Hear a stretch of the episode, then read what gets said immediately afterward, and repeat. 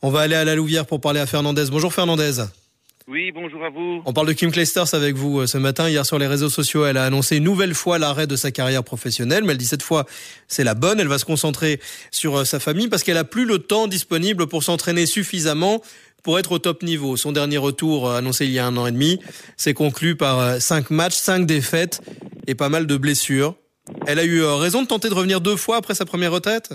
Ben Écoutez, deux choses. La première, c'était une très grande championne. Malheureusement, elle n'aurait pas dû revenir parce que finalement les tournois sont très compliqués, on a des très bons joueurs, des grands joueurs, et je pense que plutôt elle aurait pu rester dans le monde euh, tennistique en coachant des jeunes, en, les préparant et ainsi de suite, et en même temps elle avait une vie de famille. Malheureusement pour elle, ce n'est pas le cas. Ça me fait penser un peu à Messi, qui était au bout de sa carrière et qui va jouer dans un grand club, et finalement il n'apporte rien à ce grand club. Mm. Maintenant j'aurais une, une deuxième question parce que vous êtes un grand spécialiste pour poser des questions et faire les réponses en même temps.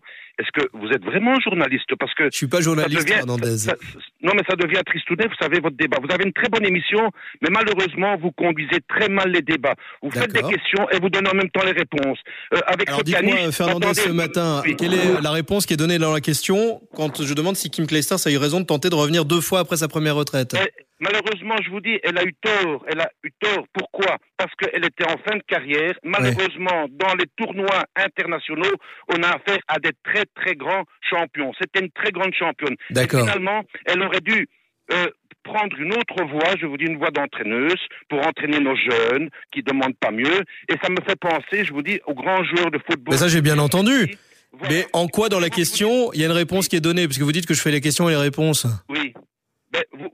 Vous, posez des questions et vous voulez absolument que les gens qui répondent au téléphone aillent peut-être dans un sens qui ne ressemble à rien. Ah ben Fernandez, je vous demande ici, quelle réponse j'attendais Attendez, je vous parle pas de moi maintenant personnellement parce que moi j'ai du répondant pour vous répondre. Ah ben alors vous me parlez de quoi Fernandez?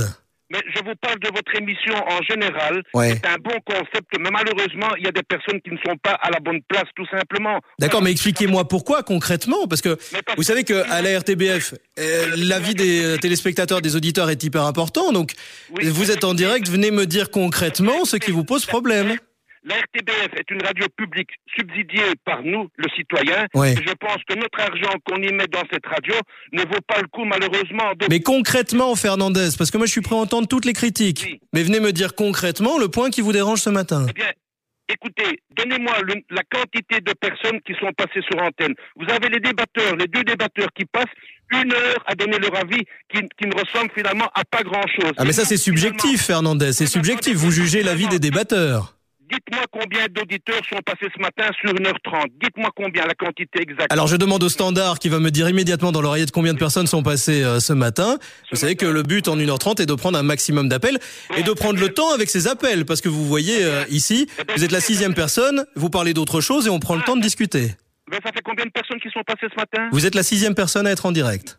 Eh ben, vous vous rendez compte sur une émission d'une heure trente, ben, où on va, attendez, vous, vous, vous Mais vous prenez déjà quatre minutes, Fernandez. Je peux pas prendre 200 personnes non plus. Moi, écoutez, moi, je vous donne un avis. Je suis quand même dans, dans un, un, certain secteur. Vous êtes dans quoi Six personnes sur une heure trente. Mais c'est une, c'est une émission qui est destinée à nous, pas destinée à vos débatteurs. mais la preuve, c'est que vous vous exprimez en direct, Fernandez. Mais, mais, justement, j'ai pris le temps de vous appeler, mais c'est pas suffisant. Mais moi, je prends le temps de vous écouter. S'il vous plaît je prends le temps de vous écouter également. Eh bien, je, je l'admire, c'est très bien de votre part, parce que si vous me coupez, on risque de dire, tiens, il a coupé une personne qui lui disait peut-être la vérité. Est-ce que pas mal de personnes pensent autour de moi Vous devez donner plus la parole aux citoyens. Six personnes sur une heure et demie d'émission, est-ce que vous vous rendez compte ce que ça représente? Ça ne représente rien du tout. Et puis finalement, vous passez votre temps avec ce caniche euh, à essayer de, de, dire à la dame que son caniche est dangereux. Mais il faut arrêter. Soyez je n'essaie pas de dire à la dame que son caniche est dangereux, puisqu'il y a une dame qui appelle, qui s'appelle Isabelle qui me dit un animal reste un animal. Donc tous les animaux peuvent être potentiellement dangereux. Je pose la question à l'auditrice qui est au téléphone ensuite. Comment je dois faire mon métier, Fernandez? Eh un carlin. Vous croyez que mon carlin, s'il vous mord, ça risque d'être comme un, chien dangereux? Ah, Il faut arrêter quand même. J'ai un carlin, mais il y a beaucoup de gens qui ne tiennent pas leur chien en laisse et finalement, ça engendre des choses, des accidents, évidemment. Mais, et puis, basta, voilà, j'ai dit ce eh ben, donc c'est une réponse au débat comme une autre, Fernandez? mais, attendez, mais vous, le débat, vous le tirez en longueur et vous, et vous laissez les gens vous donner des solutions et puis vous leur demandez... Fernandez, vous préférez que je vous coupe pour qu'on passe à la personne suivante alors? pas, du tout, mais ça fait six personnes et je pense qu'autour de moi, vous aurez des réponses sur les réseaux sociaux en disant probablement que je suis, que j'avais raison, malheureusement. Eh ben, heureusement qu'il y a tous les avis.